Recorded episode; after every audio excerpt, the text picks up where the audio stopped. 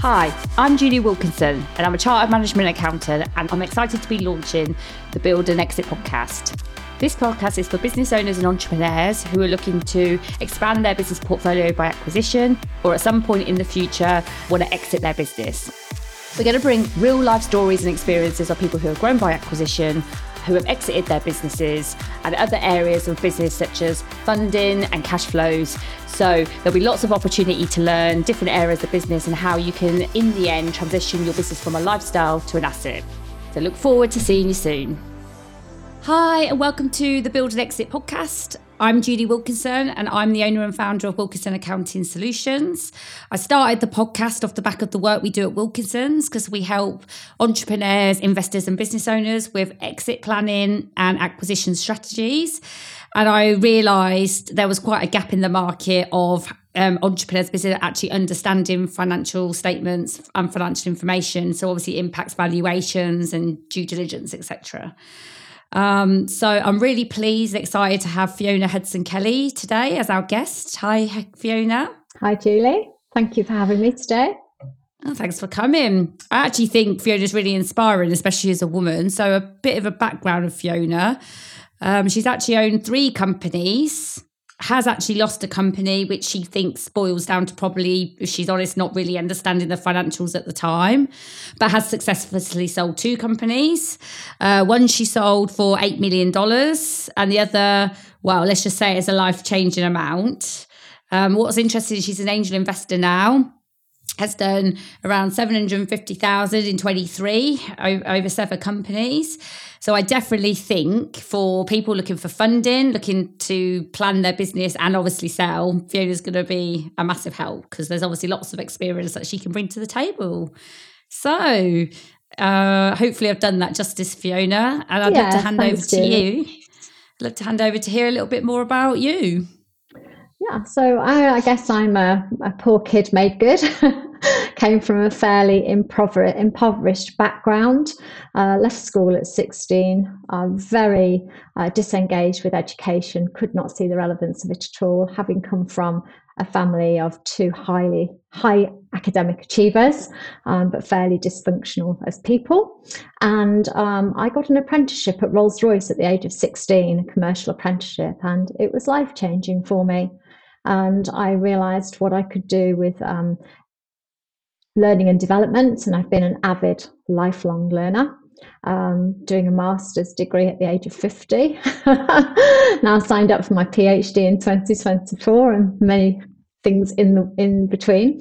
Um, so education was a real big thing for me. I started my first business when I had my second son. Didn't return back to work because there wasn't really any flexibility. And my second business was an IT training business, um, and I had that for uh, 16 years. And I employed over 20 people. I uh, feel that I did make a classic mistake, really, Julie, um, in not understanding um, the numbers. So we would have, for example, um, year end accounts, not monthly accounts, and we would um, wait for the accountant to produce those accounts. So we were always looking in the rearview mirror, didn't really understand the difference between revenue and profits, didn't really understand where the profit was coming from in terms of which product lines, which customers, etc. And um, that was a harsh lesson because I lost my house. I had personal guarantees to the rent on the buildings. Lost my house. I was a single mum with four young children at the time, including a small baby. Moved us into rented accommodation and, and started again in my in my second business.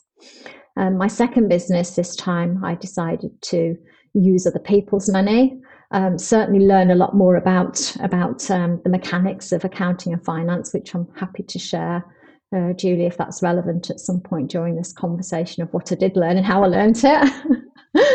um, and I brought in a lot of venture capital funding. So when I sold that business, I sold that business um, for $8 million, £5 million. I owned less than 5% of that business at the end. So my third business, I decided to, I started when I was 50, 10 years ago. I decided not to use other people's money and I bootstrapped it. So I would go out all over the country delivering strategic workshops, marketing workshops, picking up the checks from that, getting my son to take them to the bank so that we could start to out, outsource um, the development overseas to get create a product. And that product was hugely successful.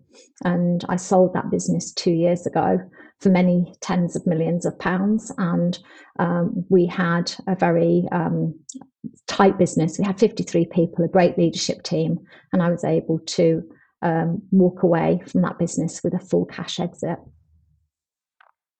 Wow. I mean, that's a lot of experience, isn't it, into um, yeah. three businesses. And what do you think the difference was how did you feel differently depending on when you did the second business with all the venture capitalist money versus when you sort of did it, I suppose, a bit more independently on the last business? I guess it was I was curious because I hadn't taken any funding in the first business because it wasn't available. There was no such thing. It was just as the internet was coming along. So there's no such thing as Dragon's Den, angel investors, equity finance. It just was not heard of. Um, so I was curious to understand what that experience was like. Um, I was on a program at Warwick Business School, so I was identified as a as a high flyer in this business in this uh, this this second business.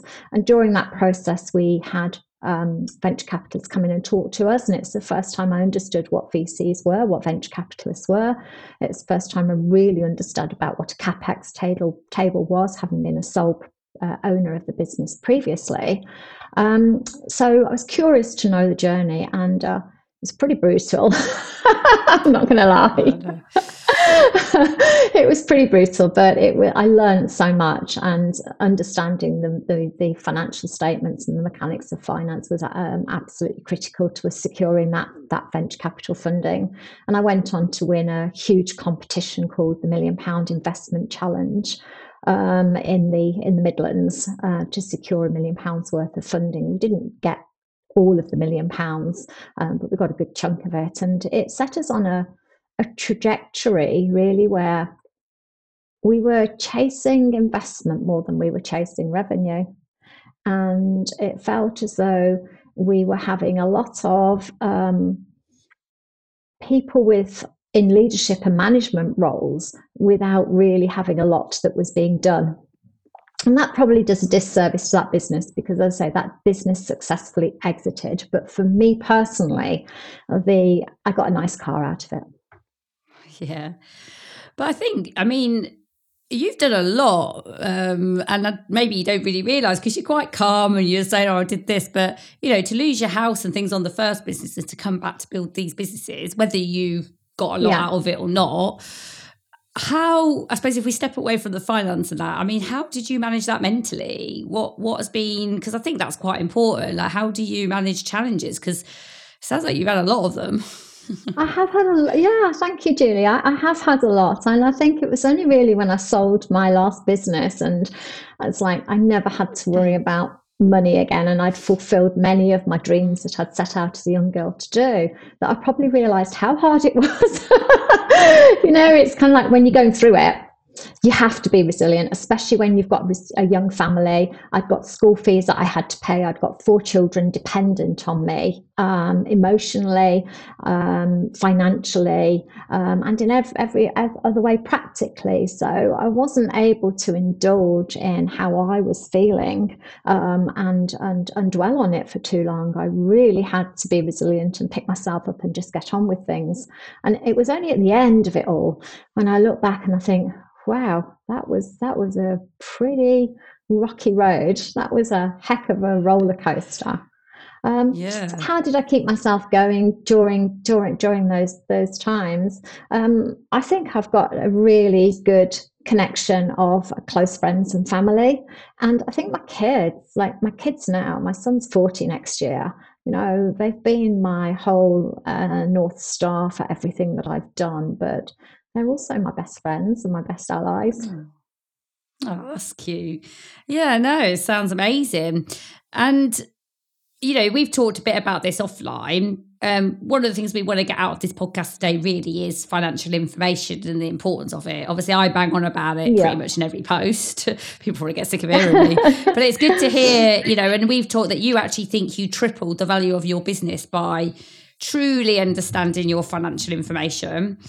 I mean, I'll just give a bit of a view of what I see. So, because I see a lot, I mean, we probably see about 100 balance sheets a month. Typically, we get told, oh, my account's brilliant, they sort everything out and they understand their accounts. Yeah. What I actually think that translates to is I get a good tax saving and I do understand my profit number because our experience is if we ever challenge any numbers on the balance sheet as such, there isn't really a reply. There is they don't really understand it. And so that's the bit that I see as a gap is really the balance sheet and people really understanding the difference probably between profit and cash.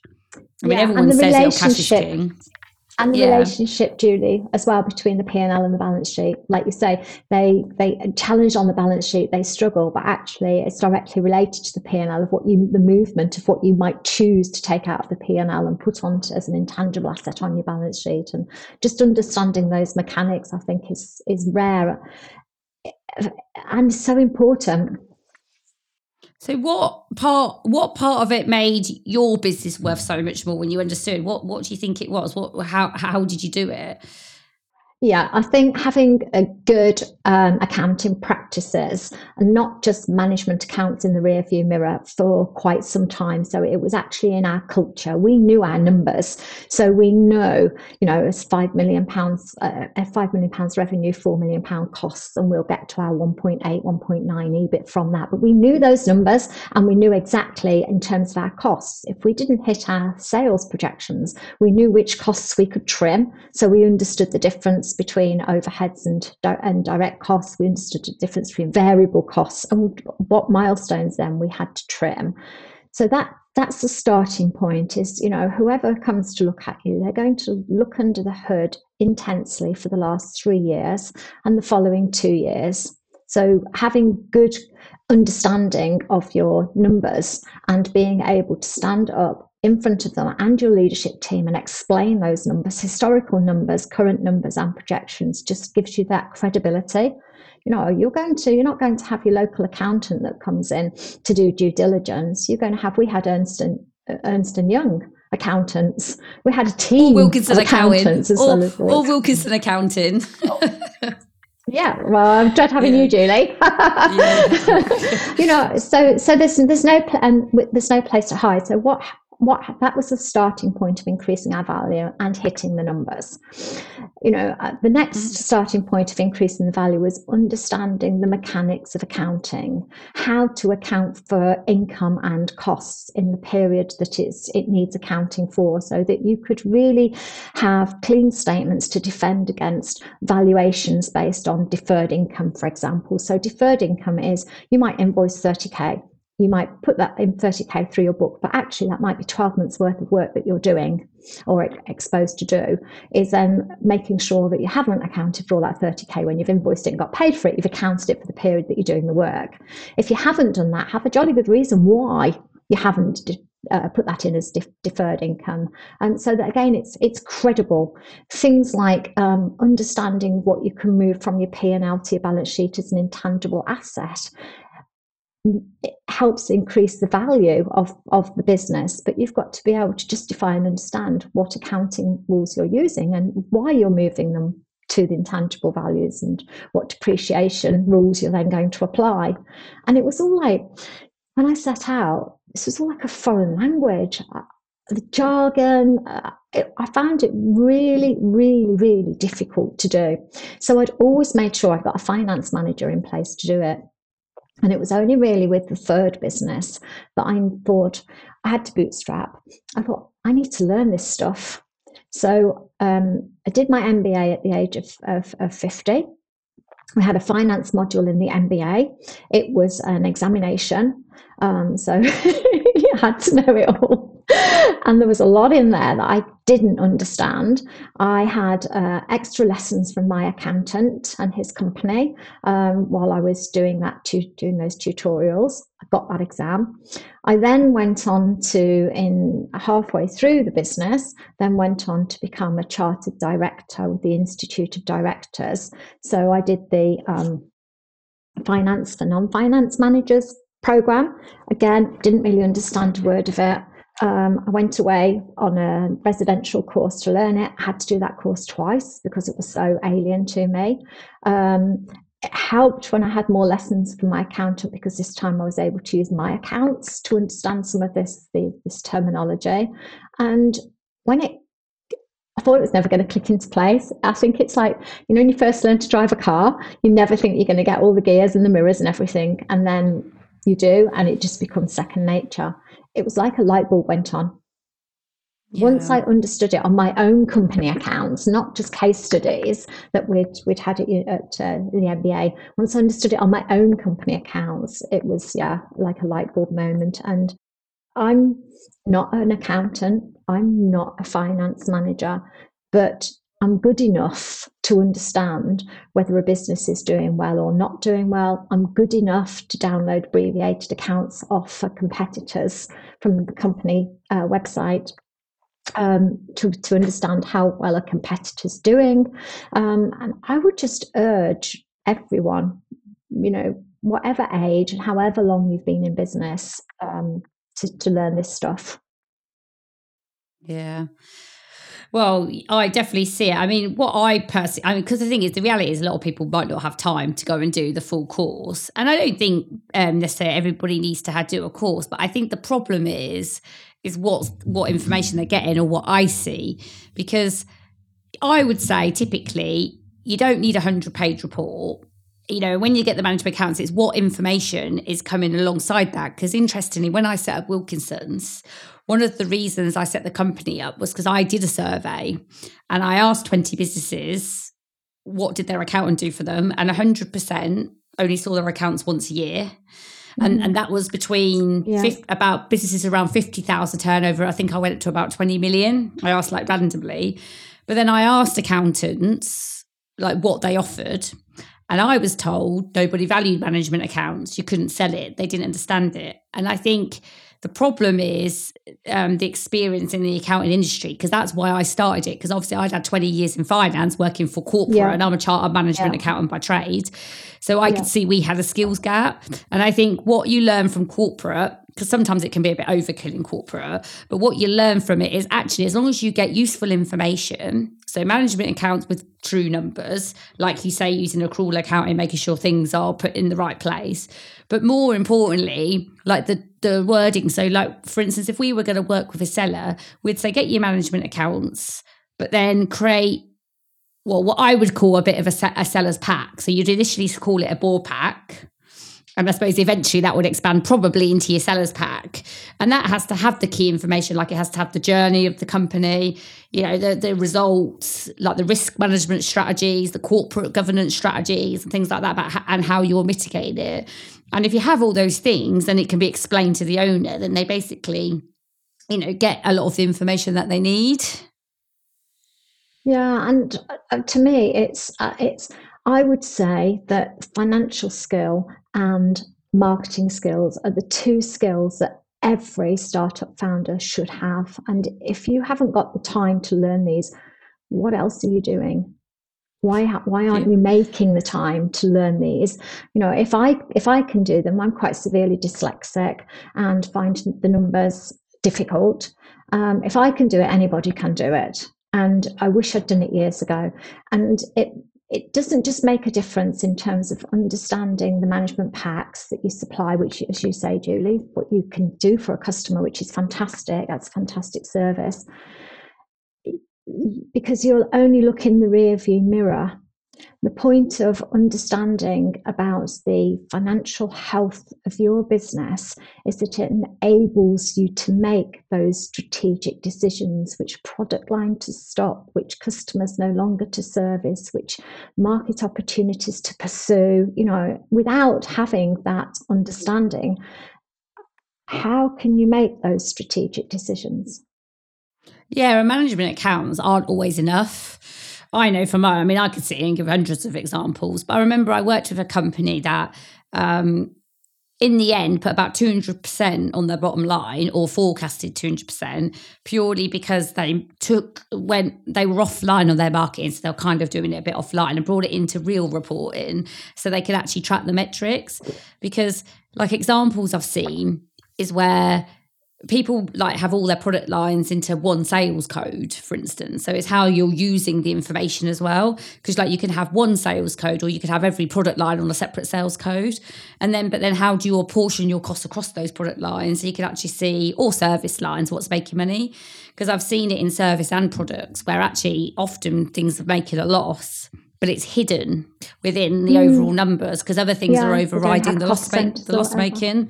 Yeah. And they don't have the cost. Set or good good enough like uh, um, you know we might call it activity based costing where you like split your activities across your product lines. They don't have um, good enough reporting on that to actually why do you um, think recognize. that is? why, why do you think that is Julie? Do they, do they do you think that they're too small or is it too hard or?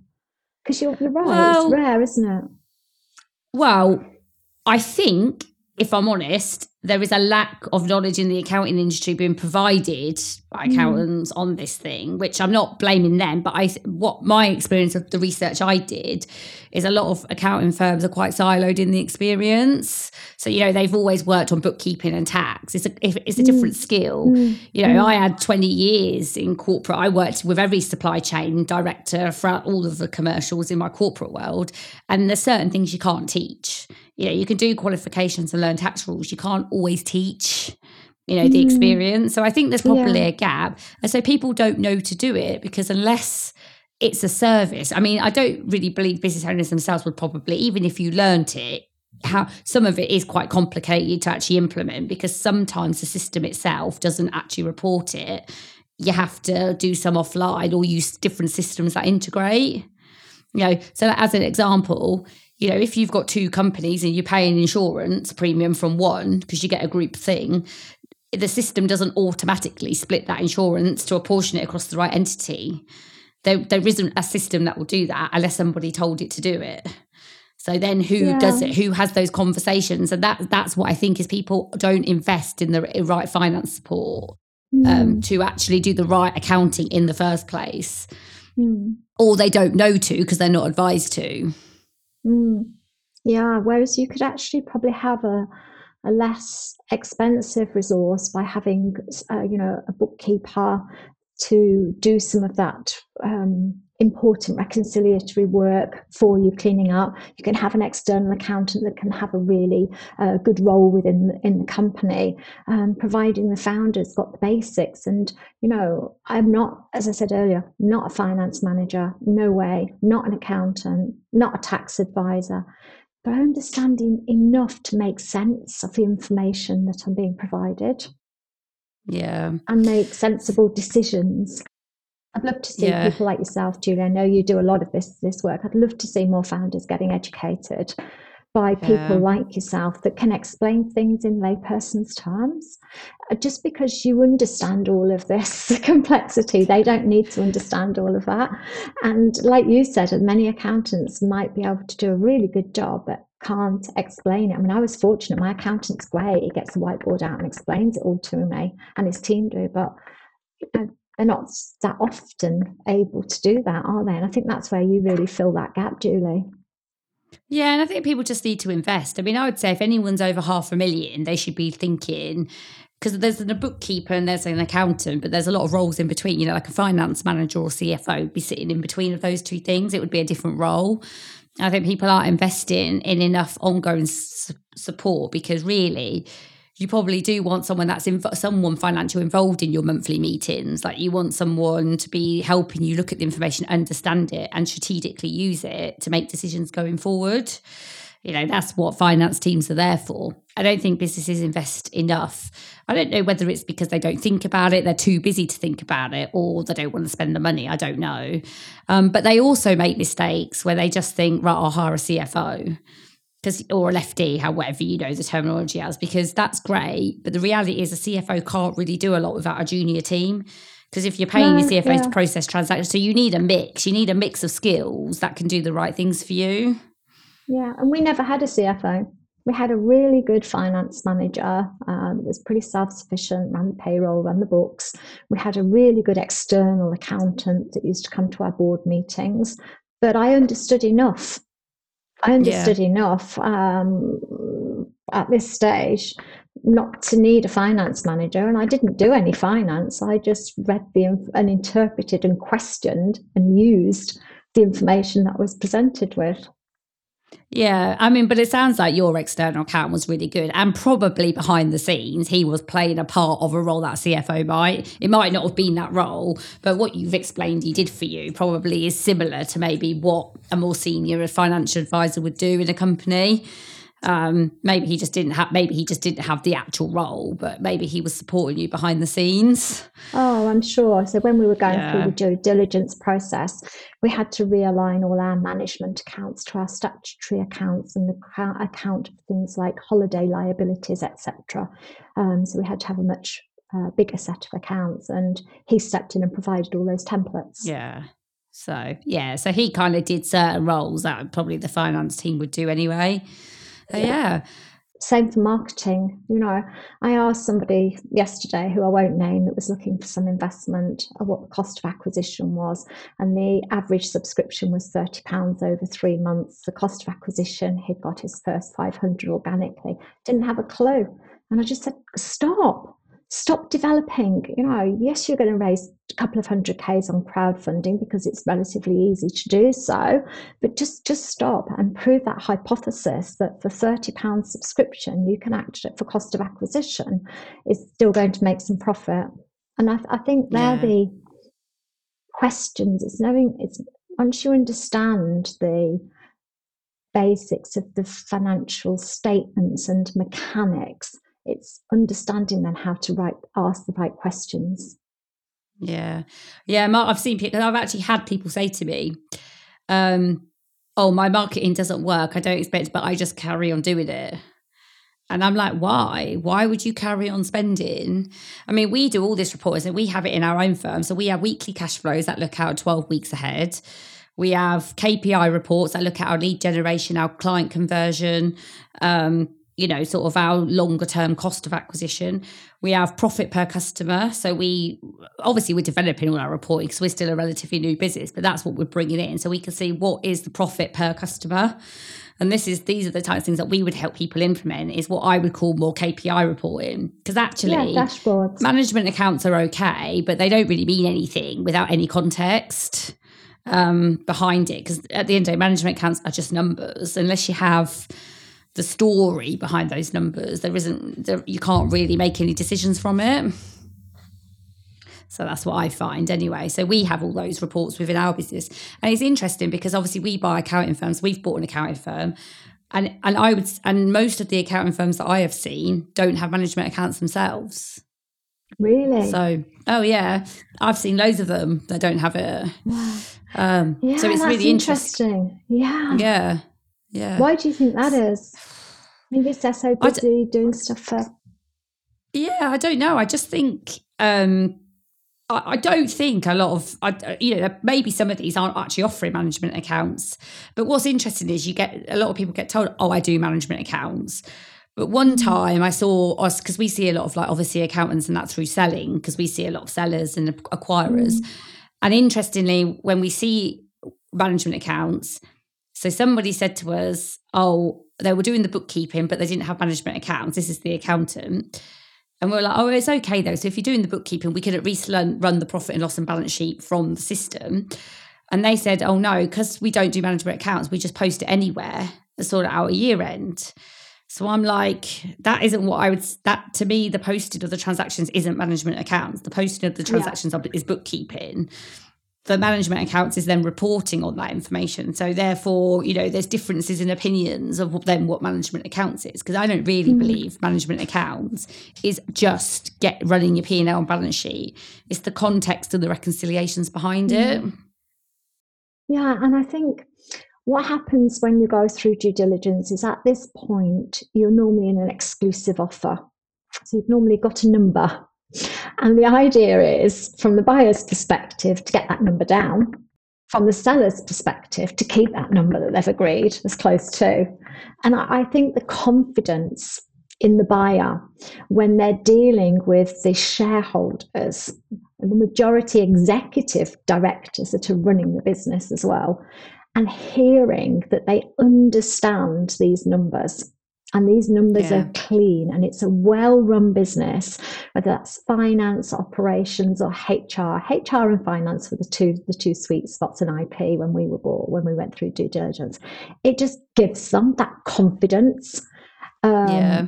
and it, it keeps keeps your valuation you know it can it can make a huge difference on your valuation and also your exit strategy for the for the owners yeah, I mean, I've seen balance sheets drop by way over 50% because of uh, inaccurate transactions. Yeah. Hundreds and thousands, yeah. even millions, millions of um, numbers yeah. just sitting there unreconciled. But in terms of like intangibles, I've seen that as well, especially in tech.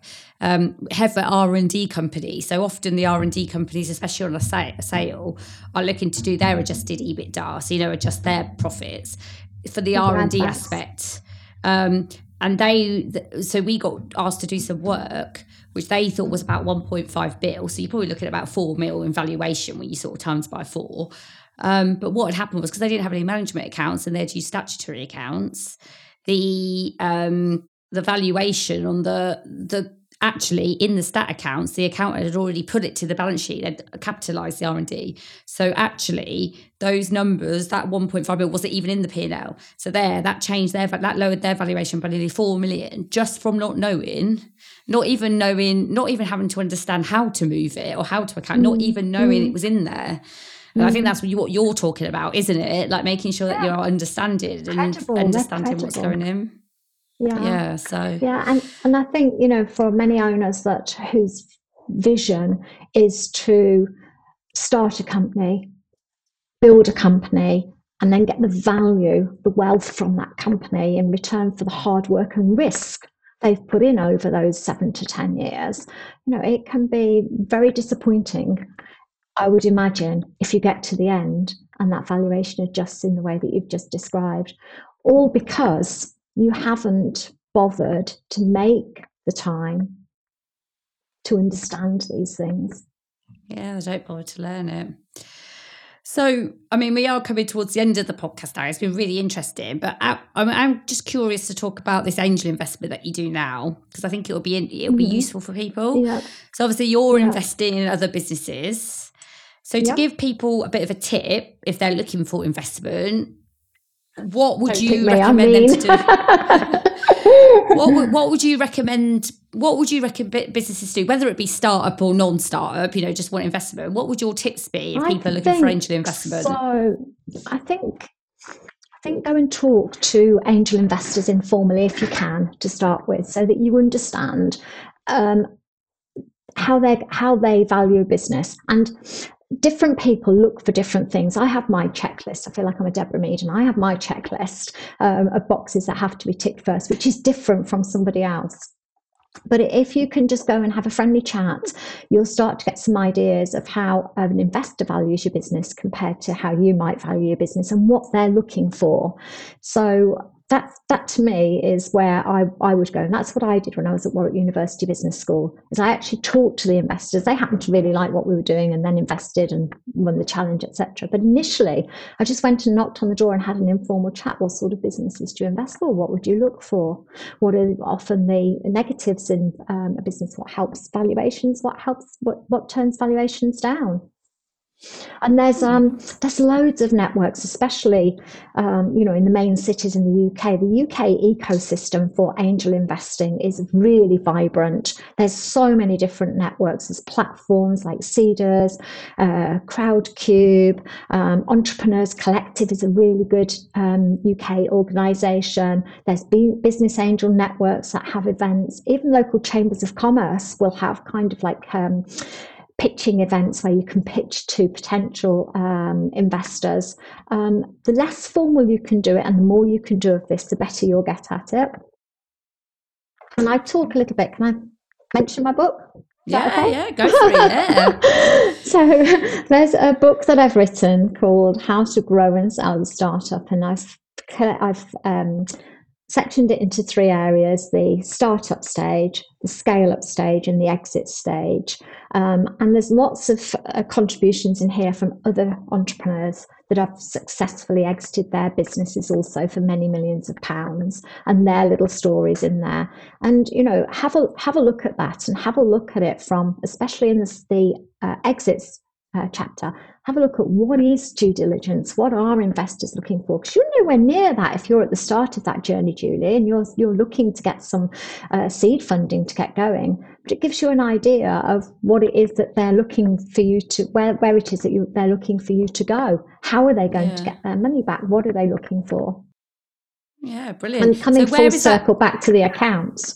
So where you is know, the book coming available? Full circle back to Amazon. So it's on Amazon. And is it Amazon. in audio? Is it audio as well as paperback or just paperback? No, it's Kindle and paperback. Um, we are going to do an audio, um, but the publishing company, the Right Book Company, um, offered to do the audio with a, a, different narrator, and I said no, I want to narrate it myself. Mm-hmm. Um, and I'm actually going travelling now for a year, ten months. Oh. I'm going to be volunteering in Africa and Nepal shortly, so will, it's something I'll do when I come back. Oh well, I've just climbed Kilimanjaro. Yeah, I so, really enjoyed that. I did that with my son. Fun, isn't yeah, it? So it's very good. Oh, yeah. well, thanks so much, Fiona. Um, it's been You're really welcome. good. And um, yeah, I just want to say thanks to all our listeners. We've actually just nearly hit 2,000 downloads. We only had been going 14 weeks, so we're doing quite well. Um, brilliant, if, uh, so if anyone's got any, I suppose, episode topics they might like to hear about, you know, just drop me a DM on you know, subscribe to YouTube or drop me a message on LinkedIn. Um, but yeah, do hit the subscribe because it helps more people find the channel. And we'll see you again soon. So, once again, thank you so much for taking the time to listen to our podcast. I hope you found it useful. If you think there's anyone else in your network that might benefit from our podcast, then please share it with them. Either just click the link and send it to them, or send it in a Facebook group or other social media channel. Don't forget to subscribe so other podcasts come to you directly as and when we launch them. So I'm really looking forward to seeing you next time. We've got some really exciting things coming up, and we'll see you again soon.